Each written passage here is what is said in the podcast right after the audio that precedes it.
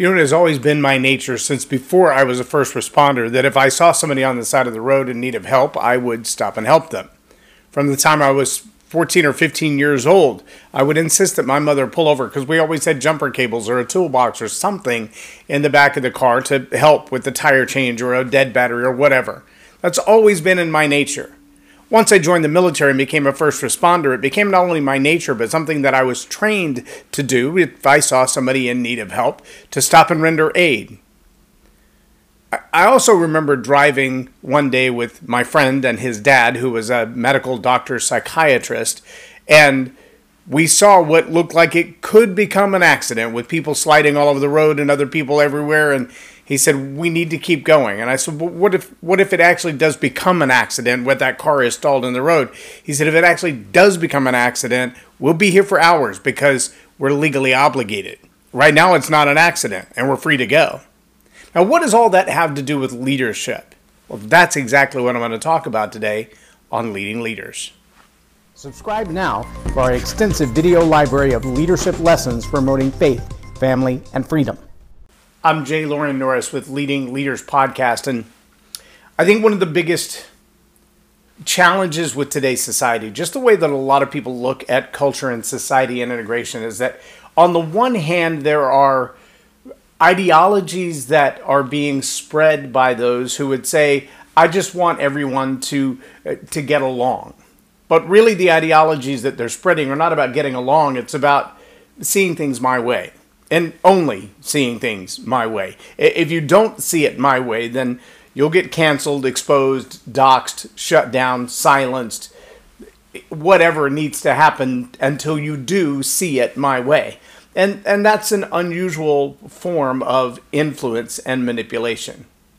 On the other hand, we have those who say, I, am I'm, I'm busy in my silo. I do what I'm supposed to do in my space, whether that's a business space or a political space or a religious space or only in my family space or only as a student space. I stay in my space. I deal with what goes on in my world, and, and I'm not messing with anybody else. I'm, I'm just going to do what's in my world. And I want to challenge you to ask the question as a leader if you have the skill set, if you have the ability, if you have the knowledge, the wherewithal, whether it's financial wherewithal or it's wisdom or it's just a better understanding of how things actually work, not just philosophically utopian wise would work, but how things actually work. If you have that skill set, if you possess that toolbox or those jumper cables in your life, why would you not render aid where it's necessary? Why would you not help if you could? See, I think great leaders tend to operate within their silo. They they do well in the box that they're given responsibility for. They they steward what's in front of them very well. But I also think great leaders tend to bleed outside of that and influence those that are in their immediate circumference, in in the places that they touch every day. I don't think a great leader, for an example, would would have a lunch meeting with a bunch of buddies in an isolated room with the doors closed and have a deep, heartfelt conversation, and then demonstrate no leadership skills to the wait staff that serves them or the team that is taking care of their needs from copy, copy prints to uh, binders to projector or AV. In fact, being someone who owns an AV company kind of gives me a fly on the wall perspective a lot of times. There have been many, many times that I've been hired strictly as an AV person. Bring the microphones, bring the sound system, bring the cameras, record everything, put it up on the big screen, edit the video, give it to us later. I can do all of that. And often I get these very arrogant people who feel like that's my job, I should stay in my wheelhouse, I don't know anything else. And when that's the contract you have hired me on, that's what you're going to get out of me. But I can tell you too, in fact, this is a true story. It's been a few years now, but there was a guy who had heard that I could do this whole AV thing for a seminar or a conference. And he had been at a conference that I had been at where I did all of that stuff and I stayed in the background and I did nothing else. I turned the mics on at the right time. I made sure they had the intro music and the rollouts and the slideshows and did everything to the best of my ability. When I showed up at his event to do the same thing, um, I overheard him in the corner, uh, very frustrated. I mean, just almost irate, stomping mad, because one of the people who was supposed to present at his conference called 45 minutes before the conference started to say, Hey, I'm not going to be able to make it. Something else came up that pays me more money. I'm going to go do that instead. Good luck with your conference. His opening speaker bailed on him the day of his conference. Well, I overheard this because I'm still waiting on the slideshow for this person and still waiting to put a microphone on them because we're about to get started with this event. And I said, Is there anything I can help you with? And he turned to me in pure sarcasm and he said, Yeah, if you've got a speech or something that you could present in 30 minutes, then yeah, then you can help me. Otherwise, just let me figure this out. And I said, What kind of speech are you looking for? He said, Well, anything around leadership, business, marketing, anything like that. And I said, I got that.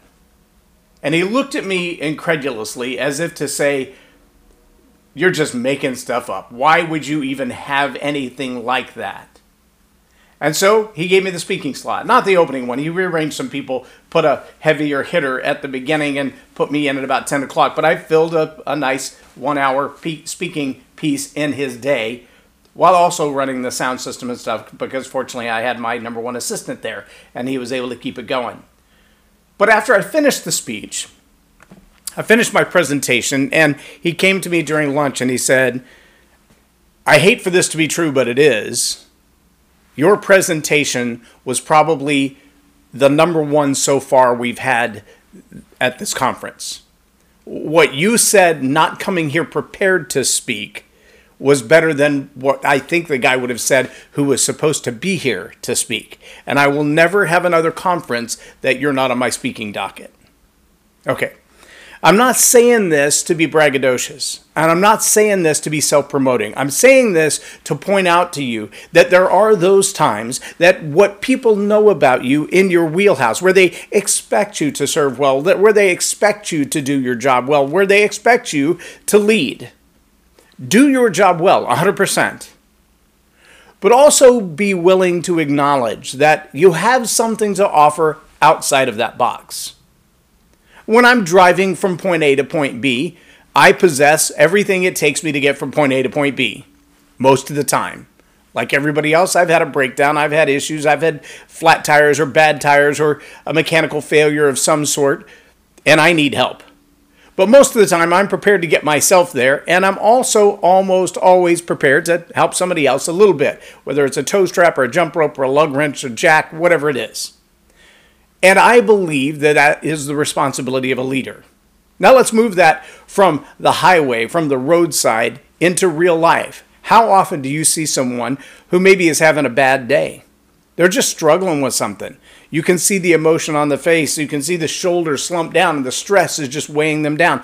And if you have the ability through a few kind words, if you have the skill set, the tool set as a leader to lift them up, to encourage them, why would you not render aid? Why would you not take a second and help them? Why would you not say something encouraging, uplifting, empowering to them? Give them a few words of wisdom.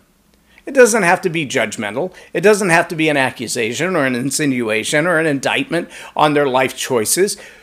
It has to be something that builds them up. And if you are a great leader, you possess that skill set. Like a first responder or a medical physician who has the ability to render aid in an accident, I believe leaders have the obligation to do that not to impose yourself in somebody's life against their will, but if you have an opportunity to help, you should. If you have the skill set to help, you should. Yeah, here I am shooting all over you.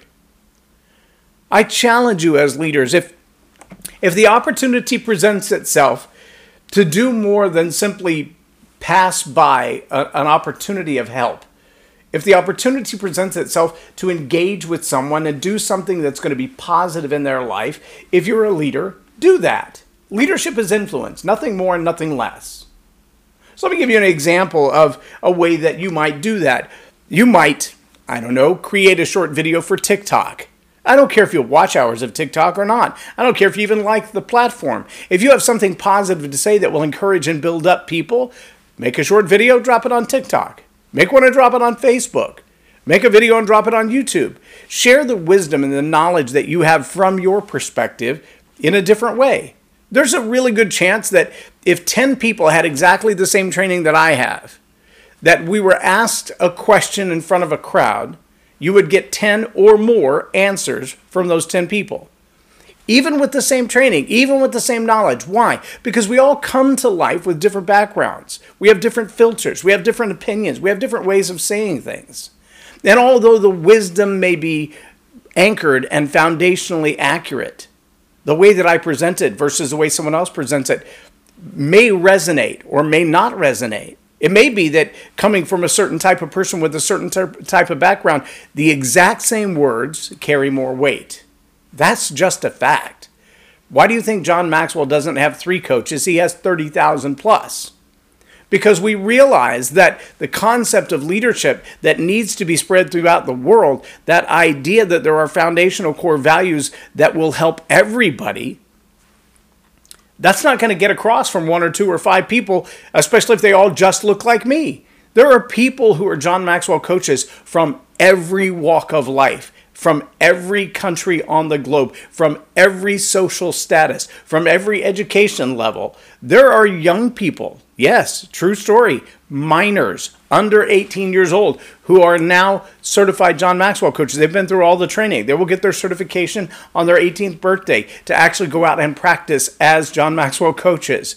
They've been through the training since they were 14 or 15 years old. Why? Because they reach a different audience than I reach. But the truth remains the same. If you're a competent leader, if you're a great leader, you've got a skill set that not everybody has. You have a toolbox that not everybody has. You have the ability to help and to render aid when someone is in a crisis. And I believe it's a leadership failure for you not to do that. Again, I'm not saying go impose yourself on everybody that you come across, but I am saying if you see an opportunity and you identify it as a chance to help through influence in somebody else's life, I believe that's a leadership failure not to.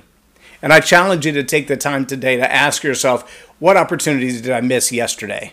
I mean, honestly, sit down with your journal or a piece of paper and a pen and, and go through your day in your mind and exercise that says, what could I have done for somebody else? What could I have done differently?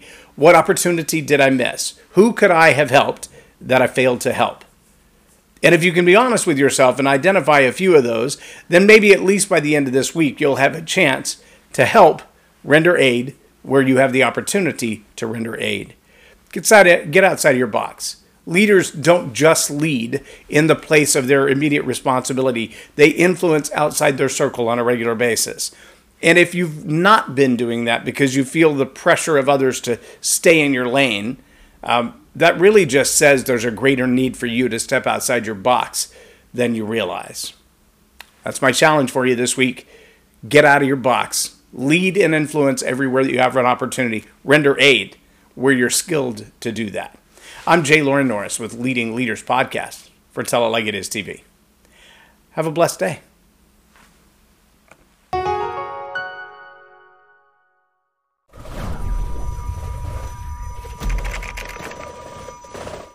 Subscribe now for our extensive video library of leadership lessons promoting faith, family, and freedom.